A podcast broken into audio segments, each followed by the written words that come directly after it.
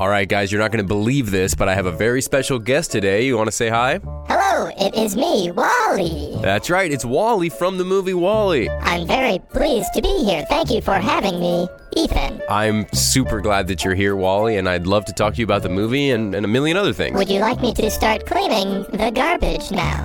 What? No, what garbage? What are you talking about? Clearly, you brought me here to clean the garbage because this room is full of garbage. Hey, hey, no, it's not. This is the studio. This is where I keep all my prized possessions, and it's a nice place. What are you There talking are no prizes here, only garbage. No. I should know my primary function is to clean garbage. Okay, can you hey put that down, please? Don't don't touch any of my stuff. That's my dad's. Even this? Yes, I don't. And, and this? You're breaking it. You're breaking. Leave it alone. Ethan, let me ask you a question. What?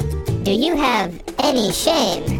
Hey, Wally, you're being rude now. Stop You it. live like a wild beast. Okay, Wally, I'm not gonna have you on the rest of the pod if you're gonna be like this. It Okay? is clear from your appearance that you do not care for your body, as you are in worse shape than the large humans that were lost to space for hundreds of years. But you could at least respect your objects. okay, we're done here. Before I leave, I need to ask you one question. Okay, what is it? Are you hungry? Yeah, I am a little hungry. Why? My balls? What? You should eat my robo balls. Oh my God, what is this, man? Is this actually Wally, or is this just a big cardboard box with Brent inside? No. Bad science. Did the movie get it right? Bad science. Or will we have to fight? Bad, bad, bad, bad science. Hi, everybody. It's me, you guessed it, your host, Ethan Edinburgh, and I'm here to talk about Wally with two fantastic people. We've been chatting it up a little bit here in the room about Wally and about other things, but first, let me introduce them, of course. First, a comedian. A myth, a legend. uh, who- someone who told me to introduce him as a scientist, Ian Abramson. That's correct. how's it going, Ian? It's going scientifically great. Okay, great. I offered you coffee, but you said, "Do I look like a guy who needs coffee?" Uh, yeah, I'm feeling pretty wired without coffee at the moment. You're Wally wired today. I'm Wally wired. Why you just gave away? Well, they probably downloaded the title, which was Wally, right? yeah, yeah, they knew. Everybody knows. There's no surprise. Okay, good. Um, so we are talking with an incredible person. We have here the director of the Center for Exercise Medicine and Sports Sciences at the School of Biological Science at UC Irvine, Dr. James Hicks. Whoa! Yeah, thanks for having me here. yes, thanks for being here, James. Um, so I walked in. I just said, "Are you the scientist?" And he said, "Yeah." I didn't know he had all those wonderful credits.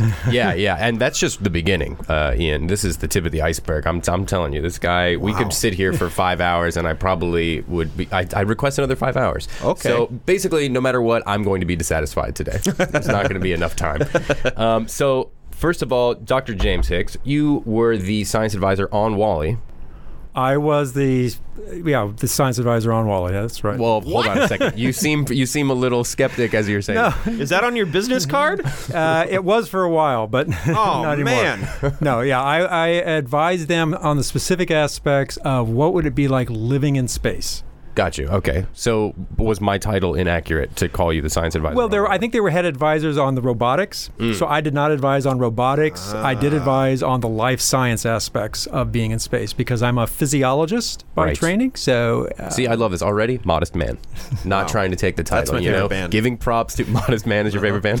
He's already giving props to like, no, there's other scientists that they worked on, you know, other stuff, and give credit where credits due. That's wild, though. So it, basically, any question they had about like, okay, these people are living in space, uh, w- the way that they're moving, the way that they're choosing to live, all of that, they asked you for Ex- the science. Exactly right. In fact, the very first phone call I had when I was uh, w- before little I agreed boy. to do this was before I agreed to do this was what would people look like if they had lived in space for 700 years? Mm. Whoa. And I said initially, I don't know. Actually, I'd have to think about that.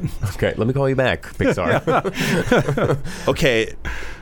I'll let you ask. The No, no, questions, I'm please, sorry. ask the okay, my questions. que- I have Take a lot it of over. Oh, questions. I'm Okay. immediately I love it. excited. All this right. is uh, so. Hop so, in. did Pixar say to you, "Hey, would they be fat," or did you say they would be fat?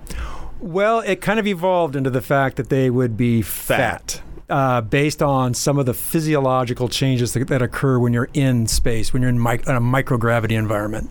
And there was a very big. We were talking very briefly before we started the podcast about how there was a big uh, movement, I guess, where people were protesting Wally and coming out against Wally because it was seen as anti-fat because Right. they were like somehow making fun of obese people, um, which was Which was your completely- fault. w- your fault. My advice. You yeah, said. yeah, you said okay, they have to be fat and that has to be bad. And all the same race, you said. Right. well, it, it- you know, it, it, it came about from the fact that when you're in space, you actually lose muscle mass and you lose Oh. bone density. And so I just figured, okay, if, and you lose it at a certain rate. So you lose muscle mass about 2% per month. You lose bone mass at about that rate. So what would happen if you were there for a year? What if you were there for a lifetime and then you have a whole, you know, series of generations in space? So I just sort of projected out what it would be like and and just actually made the comment, I think you'd just be a big blob. And I can remember them saying, Whoa. that's great. That's exactly what We love that. Yeah. Okay. That's listen. so crazy. That's So- like such a big part of the movie. It's huge, and uh, it, it's huge. so you wrote Wally. He's basically yeah. Did not he's a write Wow, screenwriter. you heard it here first, folks. I'm pretty sure this he man directed is it. claiming that he wrote Wally I'm from fairly start to certain- finish. I'm pretty sure that's not what I said, but How did they find you? Oh, that's a good question. That's a good question. Well, well, I can tell you the answer to that. So, my office, uh, a colleague in my department, was the science advisor for Finding Nemo. Whoa. And so he uh, works on locomotion and fish and other marine organisms. So he, uh, they, they actually called him first and said they were making this movie about being in space and what would happen to humans. And at that time, I was actually doing some research that was being funded by a small grant from NASA, asking this question about the effects of microgravity and the like and how to mitigate those effects. And so he said, I don't really know, but I have a, a, a friend who's a colleague who has his office right next door to mine. You should contact him. And that's how the contact was made. Nice. So how did he find your Whoa. number? just kidding. Okay, I want to talk about some Wally specific stuff first. It's Okay. kind of just I call it soft science, but mm, legitimately it's just gripes I have with the film. It's And I- science. it's been in space for 700 years. Right, yeah, so it's a little old. Yeah. Um, and uh, and you know, you know, you guys can weigh in and let me know what you think. The first thing I want to talk about, and it's kind of having to do with this anti-fat movement that was going on, but the message that you get from Wally is much darker, I think, than these other Pixar movies that I mean have come out since, but surely prior to Wally, you know, Toy Story, uh, Finding Nemo, like you said, and like, you know, it, it's a lot about I don't know, just like being an outcast and fitting in, or or doing the right thing, or you know, love, or having hope. Like all, it's a very uplifting message that you get from these Pixar movies, and then Wally. Just in the first 15 20 minutes is very dark to me. It's talking about it's it's it's a it's a biting satire of the human race and how we've just completely ruined our planet and put garbage everywhere because a company told us to it seems this by and large bnl uh, company that that you know is controlling things kind of uh, in the future and so i just wanted to know if you guys got that same vibe from the film because i thought it was pretty unique Well, I mean, I th- I th- I agree with you. I think it's, it, but it really is a, a a film that has a very poignant message. I think that that film actually not only about what we're doing to our environment, but it's actually about what we're doing to ourselves, what we're doing to ourselves physically. And uh, so, for example, if you look in that film when they introduce when you finally see the humans, what are they doing? They're on hovercrafts, Right. Right, and they're just floating around. They're not expending any energy to get around at all. And I can actually remember at the time uh, when I was uh, interacting with the, with a group up there, Andrew Stanton, who was the director, was uh, talking about you know wanting to what would people look like and everything. We get to this aspect about being blobs, but what would they look like? And I said, well, you know, your spaceship. Your spacecraft actually has gravity in it because, you know, the robots are moving around uh, and they're, they're not floating around, so there is gravity. As long as there's gravity, you're not going to have all of these detrimental effects associated with space. And those detrimental effects are loss of bone mass, loss of muscle mass, uh, changes in your immune function, all these other things that would happen being in space for long periods of time. Uh, but I said, you know, one of the things they do when they study, when scientists study the effects, the physiological effects of being in space, is they do bed rest studies. They put you in a bed with the head six degrees down, and that simulates being in space. And what's associated with that? No physical activity. And the next day, when I saw him, he said, I think I've got a solution to this.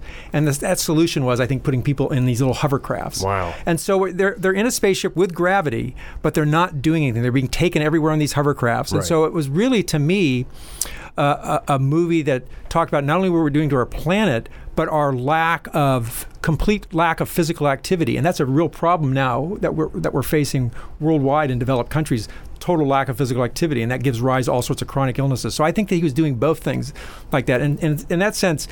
And it was a little hopeful at the end. I mean, they do come back to the planet, Right. and they are starting to walk They're walking around again. around, right. So there is that little hopeful message at the end, but it really was, I think, talking about those two issues. Yeah. I gotta say, I disagree with both you guys. you didn't get that from the film? No, you guys are talking about how it's a satire on humans. Wally is about robots. you said specifically Right, the but- first 15 minutes. What human is in the first 15 minutes? What's your, There's what's your favorite video. human? What's your favorite human character? There's in the video. first fif- 15 minutes. I- I- video, so it's technology. so you're So that's a saying that, that robot. it's technology, robot. Okay, boom. I will say, and, and I want to get back to your point eventually about how humans, you know, don't move in developed Right. countries. But since we're on the topic of the first 15 minutes, I love the beginning of this movie, how there's no dialogue and how it's like very quiet, very patient storytelling, just visually. Um, but then, and you know, again, this is like I'm, I'm complaining about the movie and I feel bad about it because it's so good. I cried this is a safe space. Okay, thank you so much. I loved. I just remember like, oh, I know the beginning of this movie is really patient and it's just music and it's really quiet and beautiful and s- visual storytelling. But then I, I completely forgot about this video that comes on and just tells you everything that happened and gives you the whole storyline. Mm, Right. So, you're saying you agree with me that the best part of Wally is the robots. Yeah, totally. Right. And that's what it's Robots about. rule. It's about the effect of robots on Earth, not humans. I have to disagree with you guys. Okay. Yeah. Mm-hmm. Okay. That's fine. This- This this is all about Who's drama. who's the main This good podcast. guy? Wally. Who's the main bad guy? The Otto. Mm-hmm. Ship. Otto. See? Well, we were talking earlier about those first 15 minutes. I mean, I, I was saying earlier that, you know, when I first went up there and they sort of gave me a synopsis of this movie and they said, well, the first 30 minutes or so, there's going to be no dialogue. And I just smiled and shook my head, but in my brain, I was thinking, this doesn't sound like it's going to be very good. then." um, that sounds boring. Um, so, but this is why I don't make movies. So, because, so- They knew that level of detail, but then they didn't know that m- every human was going to be fat and in hovercrafts. right. Maybe they hadn't figured that out yet. Whoa. they didn't know what the humans would look I like. think that there was probably. a sense about they knew a little bit about atrophy and those kinds of things that happens in space, uh, but I think uh, you know I, I would like to think that the the whole hovercraft thing came out of our discussions about bed rest studies and simulating the effects Wow. of space with, when you're in when you're in a gravitational field Got like you. you would be in a spaceship. Yeah. this is kind of a sidebar, but I think it's relevant. Have Mm-hmm. you ever been uh, in a non-gravity situation? No, I haven't.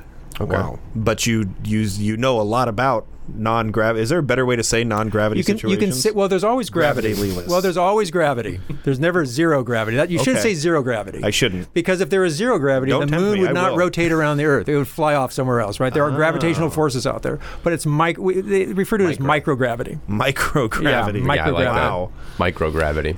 Would you want to be in a microgravity situation? Like, do you want to go to space and walk around? There was a period.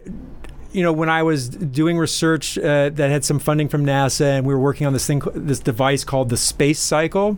Oh I my thought, goodness. yeah, we can talk about You that. heard it. This is the sequel to Wally. Whatever you say next, you're Um, hearing the sequel to Wally. There was a um, there was a part of me that thought it would be kind of cool to be in space. I do know. uh, Don't I, skip I do over have the a- space cycle. What is the space Yeah, cycle? go ahead. Well, the space cycle. So one of the things that happens, as I said, when you're in space, is you lose muscle mass and you get cardiovascular deconditioning that goes on.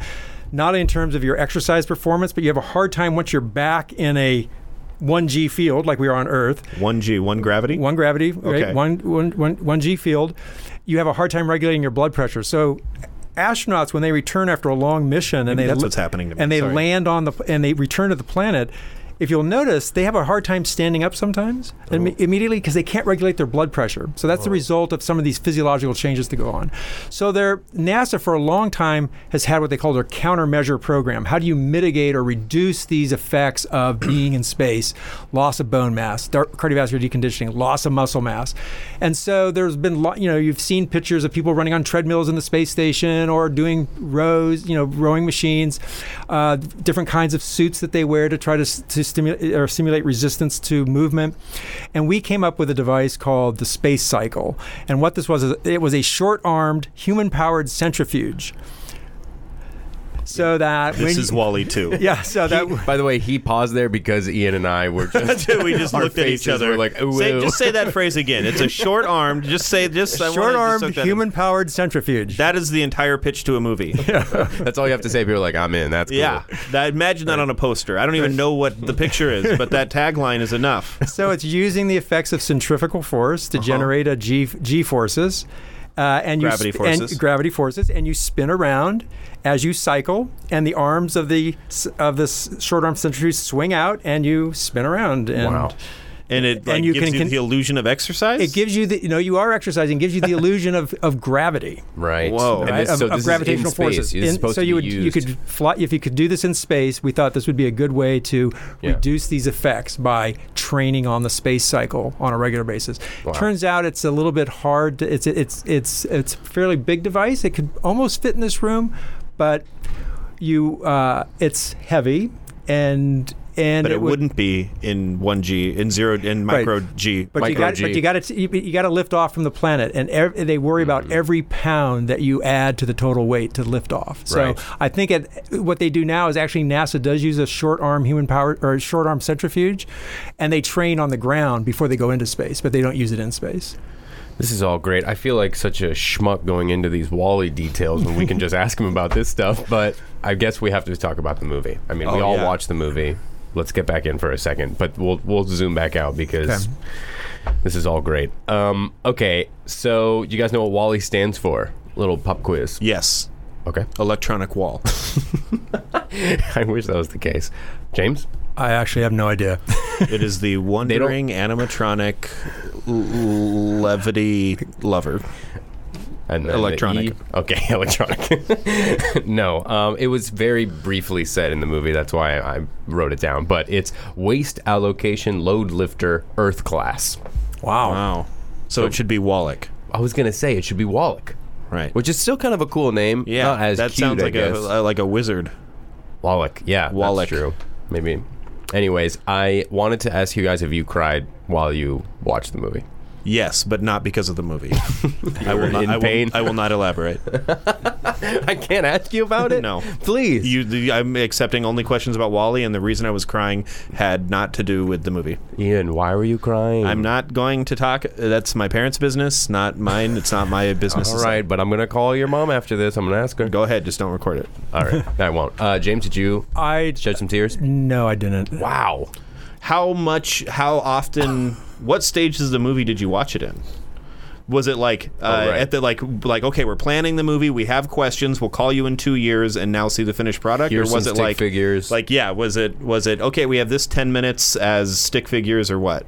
No, well, so in terms of being up there at Pixar and Interact, so I went up there to give a just to meet uh Stan, Andrew Stanton and others involved, and then I came back up and I actually gave a a s- uh, a very long.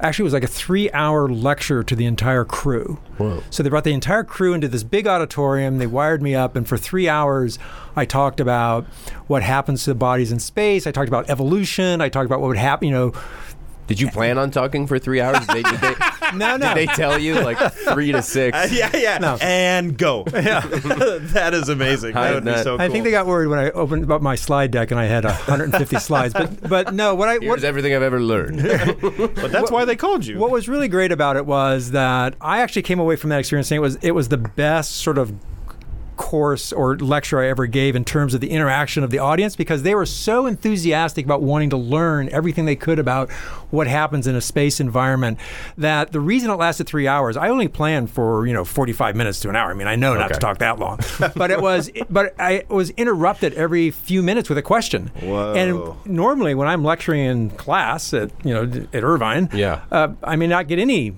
Well, if I Right. usually don't get any questions, right? Unless I ask a question of the audience. Yeah. But the crew was just so enthusiastic, and it really was an enjoyable experience doing only that. question I asked during college was when's recess? yeah. So I I was did- busy with my Tamagotchi. so I did go around and meet the various artists, and, and, and then at some point saw little snippets of, of parts of the film that weren't complete. They were sort of very rough draft and everything like Mm. Did that. you still think like this is stupid? I didn't actually. Yeah, I, I didn't think it was stupid, but I didn't quite get what was going on with it at the time. And then it was just mainly whether they needed me for additional kinds of information. It would be through email or contact that way. So, Got you. How familiar with other Pixar movies were you? Uh, well, I knew about Finding Nemo and uh, Toy Stories. I think it was out and Mm-hmm. Yep. that kind of thing. Yeah. So Yeah, so you were Yeah. like, okay, they make movies Yeah, that yeah, people yeah, have yeah. This enjoyed. they're, is a Yeah. big deal. they're not idiots. yeah, no, no, I This one seems like a avant-garde, weird half-hour of silence. This might be their. This might this be will a literally huge be their flop. 2001 Space Odyssey Right, of right. their work. yeah, this will depress a bunch of children and not make any money. so I'll and be instead, involved. it made a lot of money and depressed children. and Yeah. it won an Academy Award. oh, what did they win an Academy Award for? you think won for- an Academy Award. I did not win. Wow, you heard it here first. What was your folks. acceptance speech? The writer of Wally won an Academy Award. No, it won. I think it won the Academy Award for Best Animated Film. oh, good. That year. That's great. It Okay. should. I'm so sorry, but this is Mm-hmm. this is relevant to Wally. Where did they have you stay when you were up there?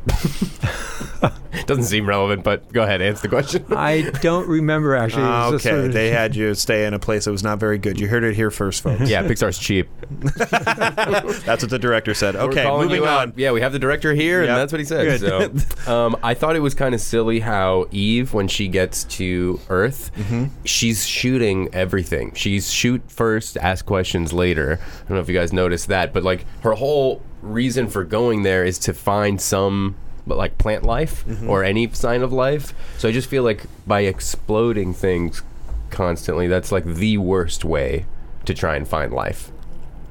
Yeah, that's true. How would you find life in a 1G situation? I just wouldn't go how you- around that's how I'm shooting a phaser at everything. yeah, inappropriate. Um, so yeah, I thought that was pretty silly. Um, I'm gonna. I wanted to have you guys guess how many times I cried. I thought both of you would have cried for sure, just from the did. movie. Well, when you said cry, from- though, but not from the movie. When you said cry, I Yeah. thought maybe sort of outward. I mean, I may have had a tear, but I or water Here in we the go. eyes. But This is what I'm I don't talking think I was about. outwardly sobbing in the. Yeah. in the Well, film. so I I wasn't outwardly sobbing either, but I found my eyes getting teary and tears Yeah. coming down a few times. I, I was gonna have you guess, but it was four. It was four times during this film, and I was watching by myself. I, I, I think I, I- I think I may have c- cried a little bit more. As I started to realize how successful the film was becoming, and thought maybe I should have asked for more money. yep. Once again, Pixar cheap. oh no, they But they no, no, compensated there was- us there very was- well. I was also whoa, whoa, you I- got I- compensated? yeah, oh, I didn't mention that. I was No. also a cons- con- For what? Just for doing this? Yeah, I was I was the uh, um, I was the consultant as a human person. Oh, so you said like if I was human in space for 700 years, This is what it would this be is like. what I would feel like. Yeah, they based it on me. That's important. Yeah. Um, there's a part where she holds out the plant in space, Mm-hmm.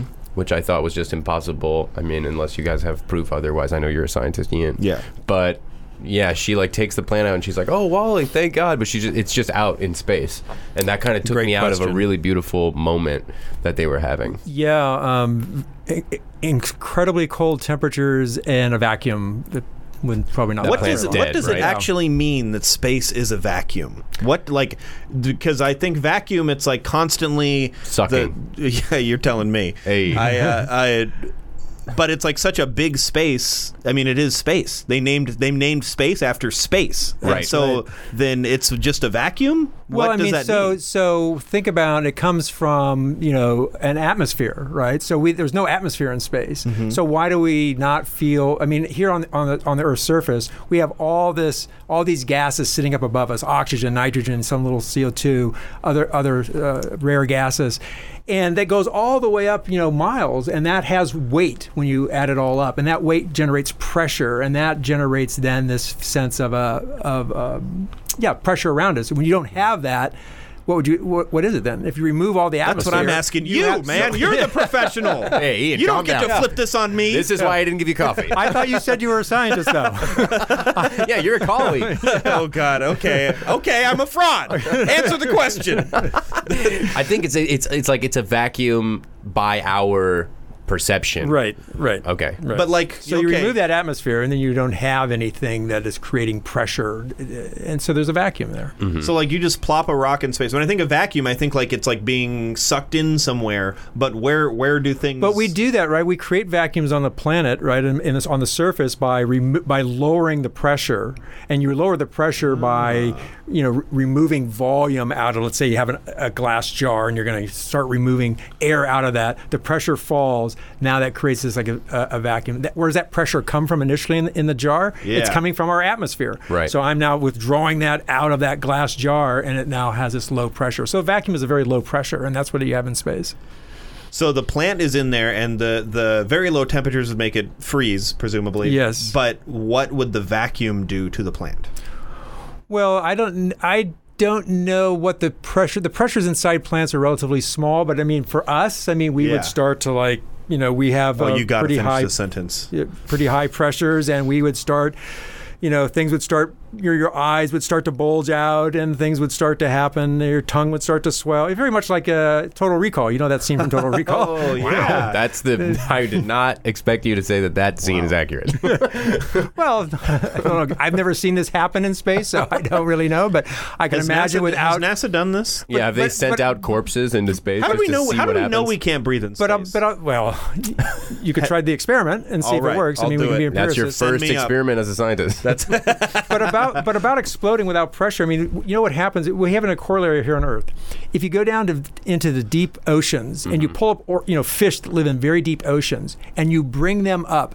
They don't live very long once they come to the surface, Right. and it's because they have this. They're adapted to these very high pressures uh, at depth, and then suddenly, that's generating. uh, You know that uh, uh, these animals just sort of like, I don't know if they explode, but they simply don't survive very well, and they Yeah. start to fall apart pretty quickly. Wow. So there are these, you know, that's a cor- corollary uh, to us Mm-hmm. Yeah. suddenly going into space and suddenly there's Yeah, no I think outside that's a atmosphere. good yeah example of how nothing should really exist or try to exist outside of their normal environments. It feels like Exactly. that's another big message in some of these sci-fi movies we've been watching where it's like humans are like we can live here on earth really well if Right. we're smart about it. And if we try anything else, if we try to live in space or we try another planet, we're doomed. There's just no just because it's a different place. We can try to recreate our environment, but as much as we can, we're we're in trouble. Yeah, we are really adapted to this environment, right? Millions of years Yeah. of evolution make us very well adapted. That's why we're very t- strongly tied into circadian rhythms and everything else. And uh,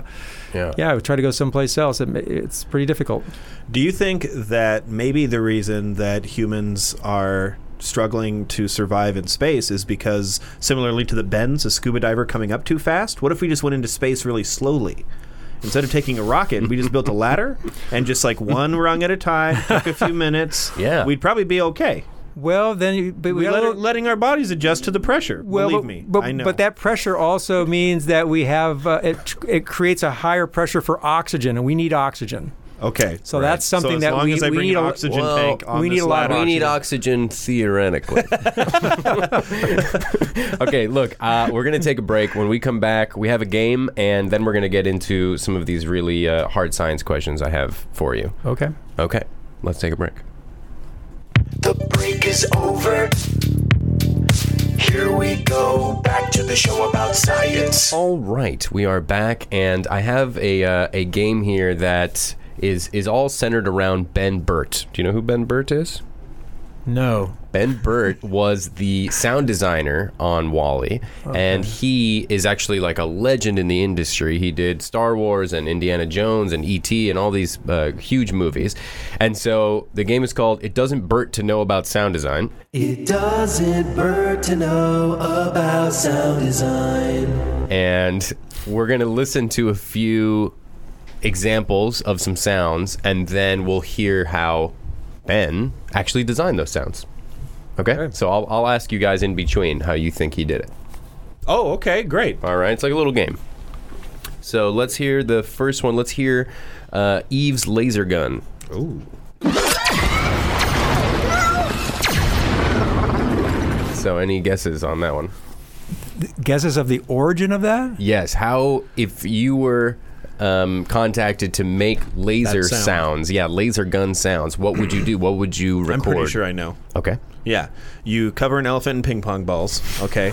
Weird first step. Keep yeah. going. And you drop them off of a building, but like on the bottom of the building is like a bouncy house mattress situation, so they're totally safe, no animals harmed. Right. But the sound of that is the that. Is that sound? Yeah. Okay. Interesting. Uh, I'm not quite sure. I think part of the what the sound I You heard say it you're a sounded to, scientist. I was sure. Sorry, go on. The thing about I'm not science a is that sound you have to engineer, though. always know. Yeah, be That's what they confident. say about science. well, I'm outside my realm right now, but um, I thought I heard the uh, the sounds of a flushing uh, toilet in there a little bit, and then, Oh. and then exaggerated a bit, and then you play with the frequencies of that, and you try to get the. Oh. Ooh. I, I will say before you know making any sort of judgment, I'm not going to make any judgment. I'm just saying this is a really hard task I'm giving you guys. it's very tough to know how he I made feel like these we sounds. both nailed it, so Yeah, it's apparently not. equally nailed it. Um, so let's listen to Ben's explanation. I discovered uh, years ago uh, that if you strike a slinky like spring with any object, you don't just get a clunk on the pickup mic or a ping, you get a pew. That happens because the high frequencies travel faster than the low frequencies. So if you listen to the sound far away down the wire, the high frequencies get there first, and then the sort of mid frequencies and the low frequencies. So you get it's a laser gun. So pretty Thanks, cool. Ben. It's, Yeah. was, Wow. it's a shame that Ethan won't let you talk outside of those segments, but it's nice to have you in the room here. Yeah, I told him just when I throw to you, and then your mic's going to be off, so don't even try. So he's trying right now, but we can't hear him. Um, yeah, so Slinky, I Right. thought that was really cool. yeah, Um, that's interesting. So this is uh, some the sounds of uh, thunder and uh, and also sounds of the ship. okay. Okay.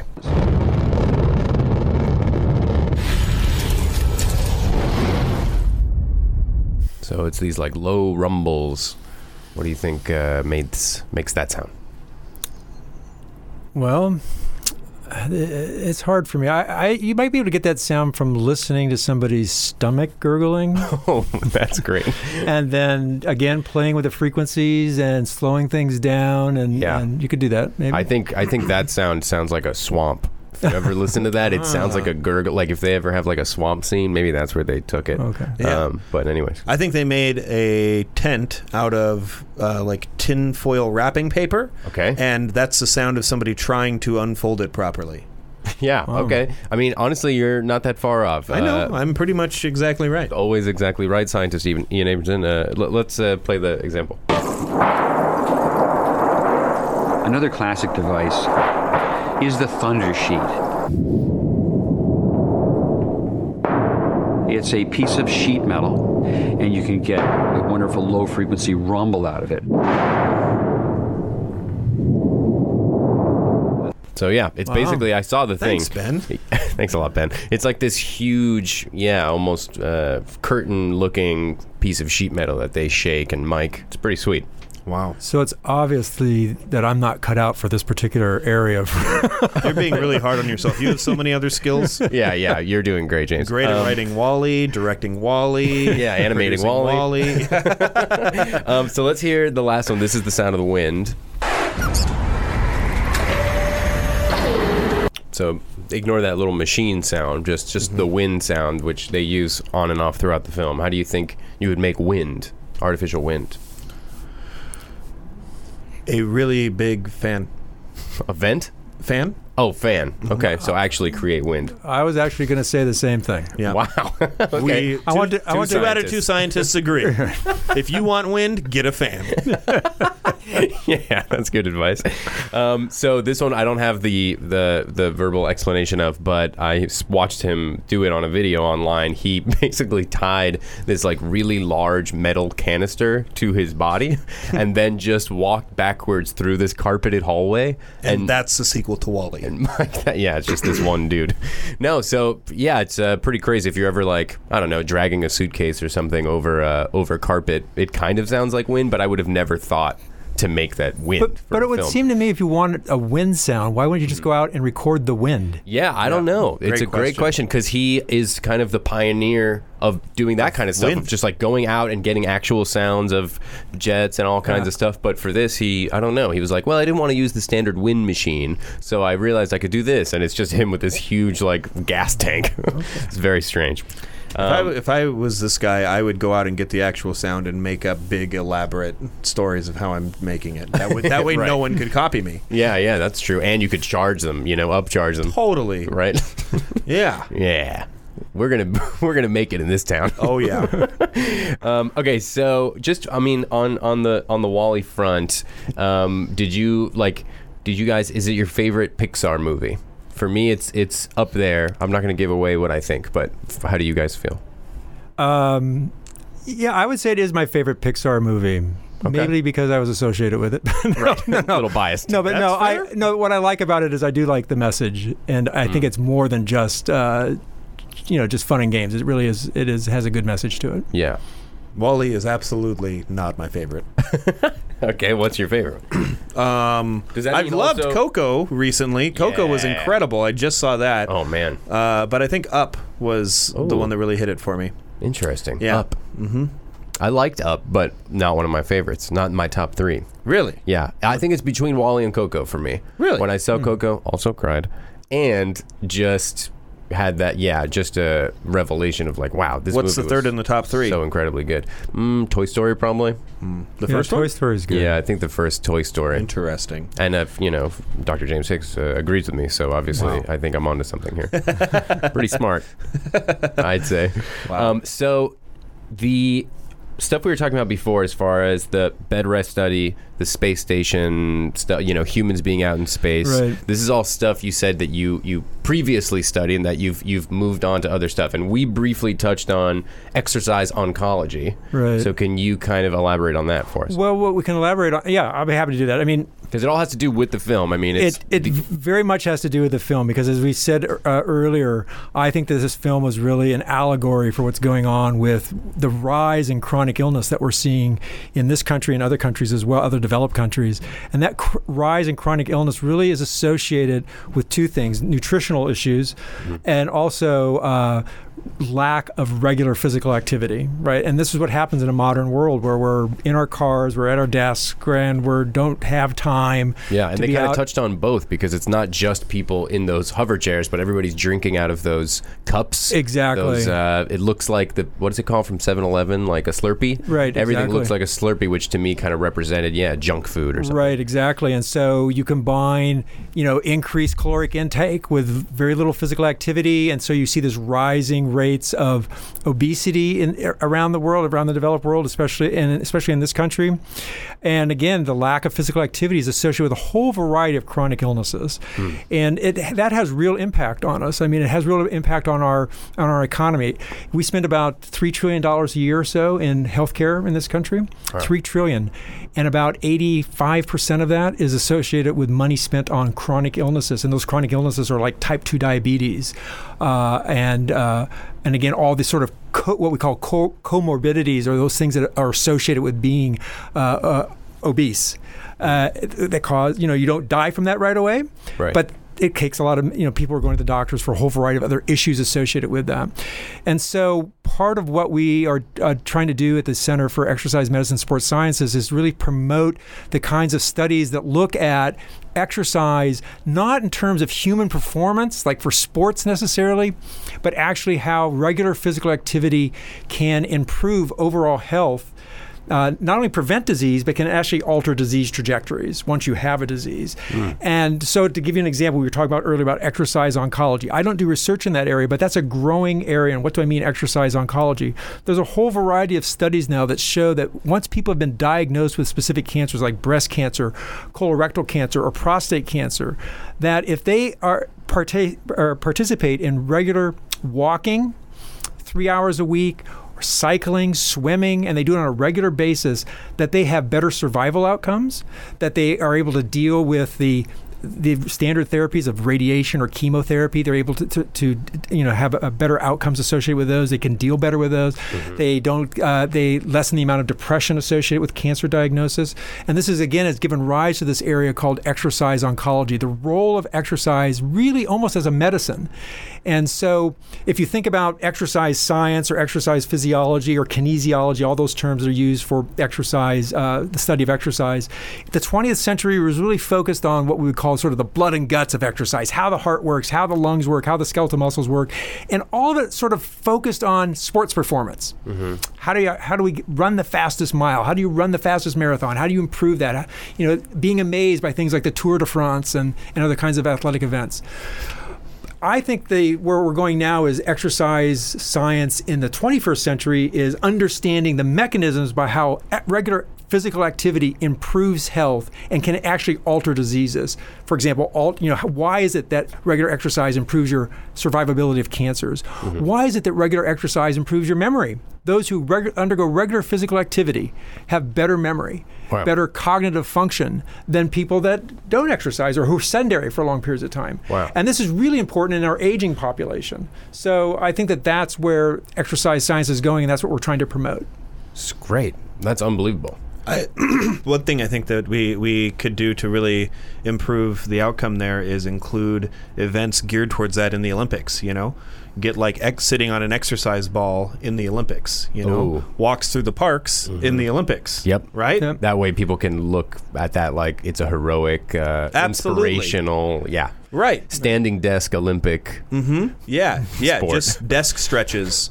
yeah. Right. Standing desks in the Olympics. If you Yeah. could just stand at a desk for the For- Olympics, six hours while putting up a putting it together an Excel sheet. absolutely. Yes. Whoa, multitasking. Yeah. Mm-hmm. Pretty cool. That- that's fascinating. Is it?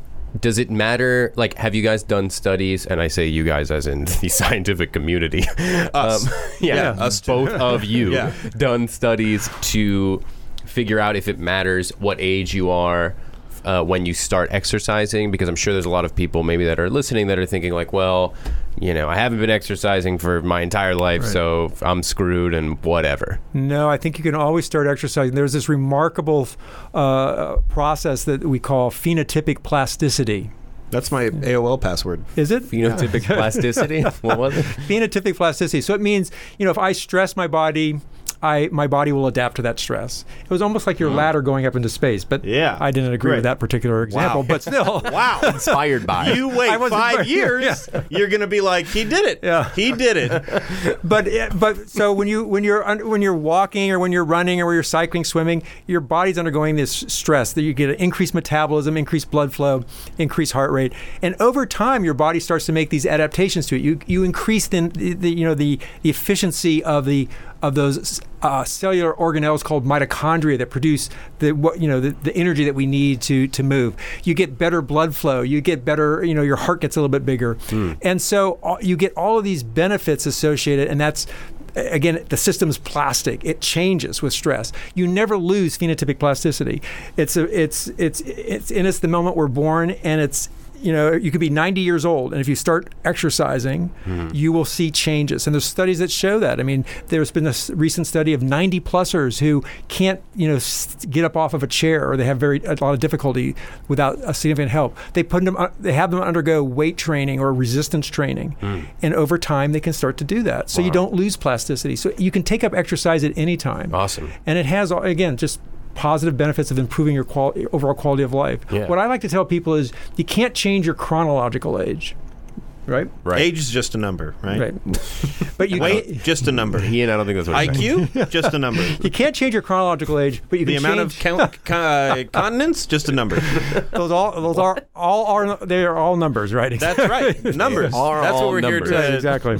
learn. Sorry. No, no. So you can't change your physiolo- your chronological age, but you can change your physiological age, and that's how your body. You know, and Ooh, that I love really- that. Yeah. So we're you know, uh, uh, b- believe it or not, I'm 85. No, Wow. i don't believe you no, Yeah. no. But still, you can't. Physiologically, I'm 85. Yeah. yeah Yeah. But no, mentally i'm four but but that's the message I try to get out is you can't change your chronological age, but you really can. You can be a So my six- body could go back in time, even though I can't. you can you can if you- when you undergo regular let's say uh, if These you, abs are going to the 80s. Yeah. oh yeah if you regularly exercise, you can have a 60 year old who regularly, uh, let's say, cycles or swims or runs, their muscles can be this physiologically the same age as a 25 year old or 30 yeah year old. i've and there's actually run data to into show that, Uh, of- of several times on the basketball court where people will come and they'll bring their dad or their uncle who's 60 or so and in just way better shape than me and destroy me Just think of the Six Flags guy, you know? yeah he's killing it mm-hmm. that guy's in shape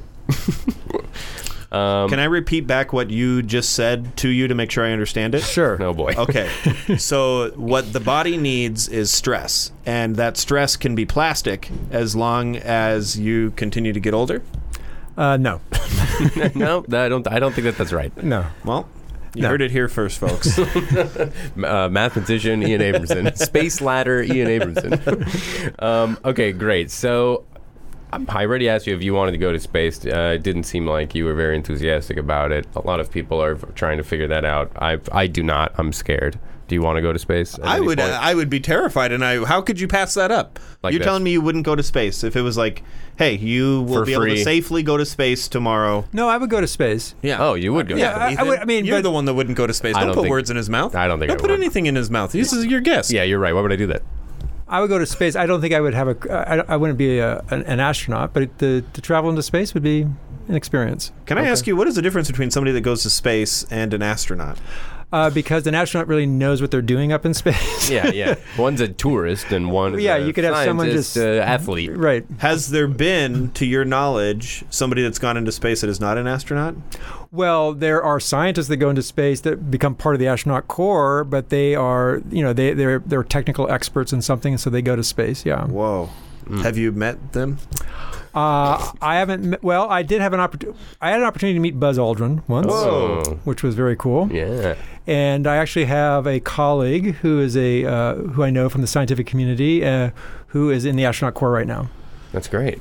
So Wow. I could Wow. never be an astronaut. Are there astronauts that have never been to space? Mm-hmm. yes, you Okay, can- I clearly don't understand the qualifications of an astronaut. the think- one thing that I thought made someone an astronaut is not a requirement, and in fact, Yeah. many are. I not. think it's the combo of scientist and athlete. I think like Uh-huh. so. you Just like train knowing about space. and Yeah. and if you're lucky, you get to go. you get to fly. up Here's there, what right? I'm yeah. hearing: that as long as I understand how to fly, I can be a bird.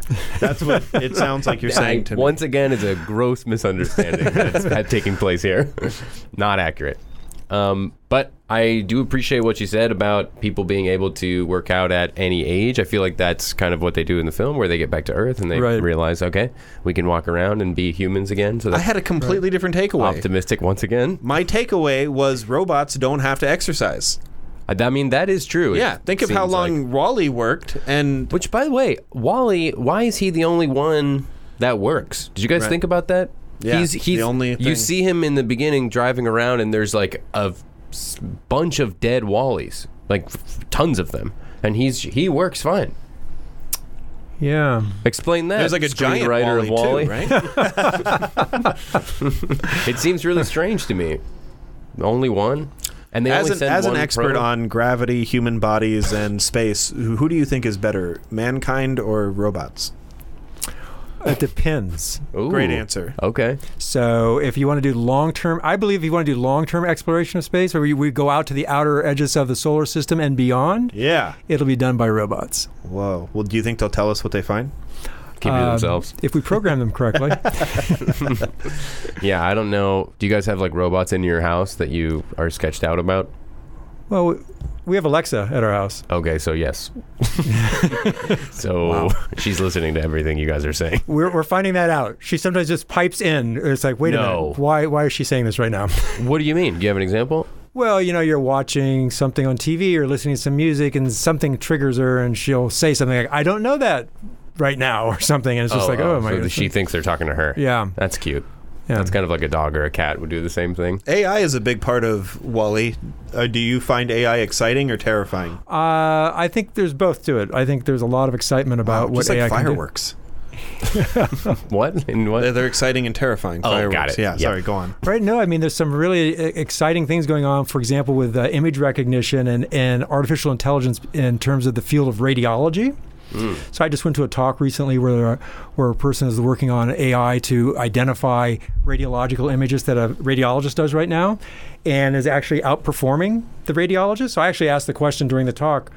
So how long do we need radiologists for? I mean, are we going to need them anymore in the future? And he goes, "Well, we're always going to have to have some radiologists around, but Some. That's the word. There's he going to be used. like a John Henry Because- of radiology. because you where can he's have- trying to beat the thing and ends up right exactly dying. like um, Sorry. a no you can you know th- they can you can they can look at every image let's say you're looking for a, a, a tumor or uh and breast cancer they can look at every breast cancer or every breast image that's been done in terms of the a mammogram that's ever been done Wow. and they can feed all that information in and no single person can do that Yeah. right so it's kind of exciting well, except you Ian. can do Who's, uh, Are you accusing me of looking at every breast image that exists? I mean, I'm not accusing. I'm just. That's what I read on your Yeah. scientific website. I, Yeah, I did mean mammogram. I did say breast image though, so that's a little. Anyway, Yeah. Gross, James.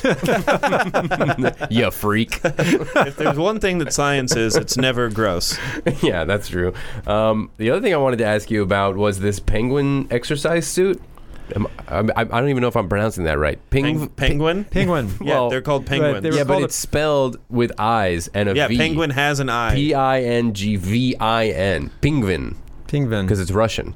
yeah. Oh. Well, I don't know if it's because it's Russian they spelled it that way, but it makes me feel like it's like with a Russian accent. Well, Penguin. yeah, the, so that was a suit that provides resistance at each joint.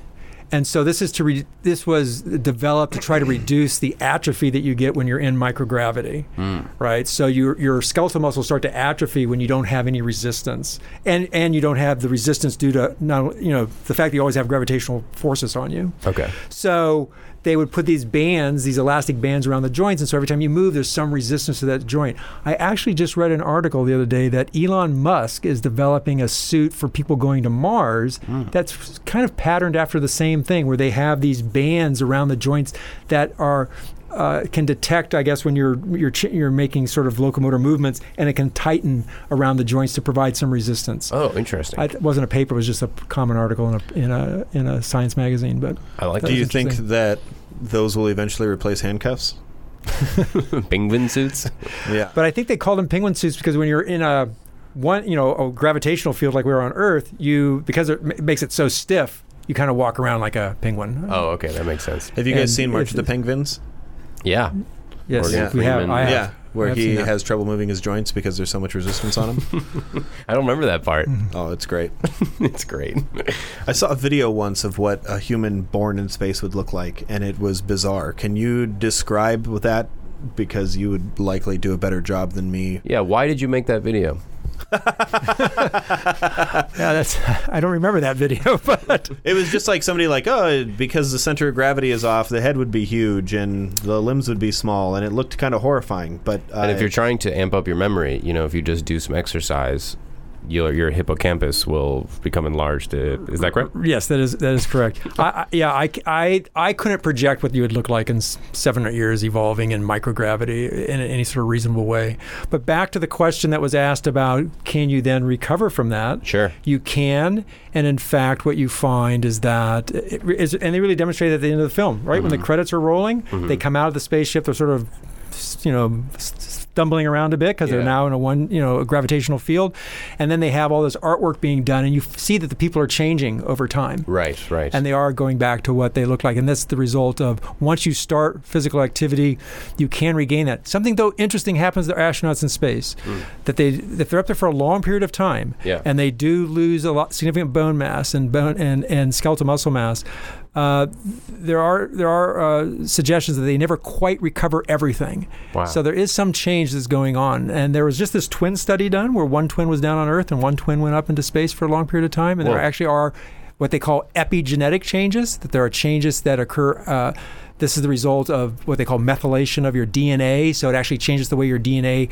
your genes are expressed. And this, this happens in, sp- uh, may happen in space, and that can actually be changed the way you, you work physiologically a little So bit. wait So- a minute. You're telling me that one twin went out into space, one twin Yeah. was here, and because of that, their DNA was Well, be- changed. so being in somehow? E space long three. term, so being in space long term seemed to have these what they call epigenetic effects. okay. So that epigenetics means outside the g- the gene. And s- you, you, there are actually chemical changes that go on that result in the the way genes are expressed, and this this happens for unknown reasons. I mean, nobody seems to know why that happens in space. Wow. So, and epigenetics is a big field right now. People are trying to understand epigenetics in a whole variety of issues. Epigenetics, guys. Get are there into it. any guesses as to how humans will be likely to evolve over the next 700 years? Are there any major guesses? Uh, on, on Earth, Sure, or in space. space. on like a one G type situation? Yeah. seven hundred years 1G, is 2G, you know from e, evolutionary red time G, f- on evolutionary blue timeline. Seven hundred years is not very long, but you can Right. have changes if you get what they call bottlenecks, right? So if you had Ah. some major event that only a few people got through, or a small Yeah. Hmm. population, then those those individuals are going to inherit the genes left by that smaller population, and that could drive the evolutionary change faster. But are, are there major guesses? Let's say five thousand years. Then uh, are there like, hey, this is this might be the direction that humans are. Yeah, are what do you going. think is the next step? I always Is it think like it's like bigger a, feet, I no always think it's noses? a mental evolution that'll happen. That somehow we'll be able to, I don't know, use more of our brain or something. But that physically, because it's kind of like a Wally situation going on right now, where we kind of like we don't really need to evolve physically much more because everything is kind of easy for us. We're not trying to survive, and so Yeah. we need another arm or some crap. So. I don't know. What do you think? I I think uh, I feel like I'm going to do my qualif- qualifying exam when I was a graduate student. Um, Yeah, good. We're not meaning to quiz you. Keep in mind, we're idiots. So Yeah, idiots We- with power. We're, we're just we're just wanting like, hey, have you heard anything cool about weird ways that humans will look in the future? Right, but if Well- you answer incorrectly, you'll lose your job.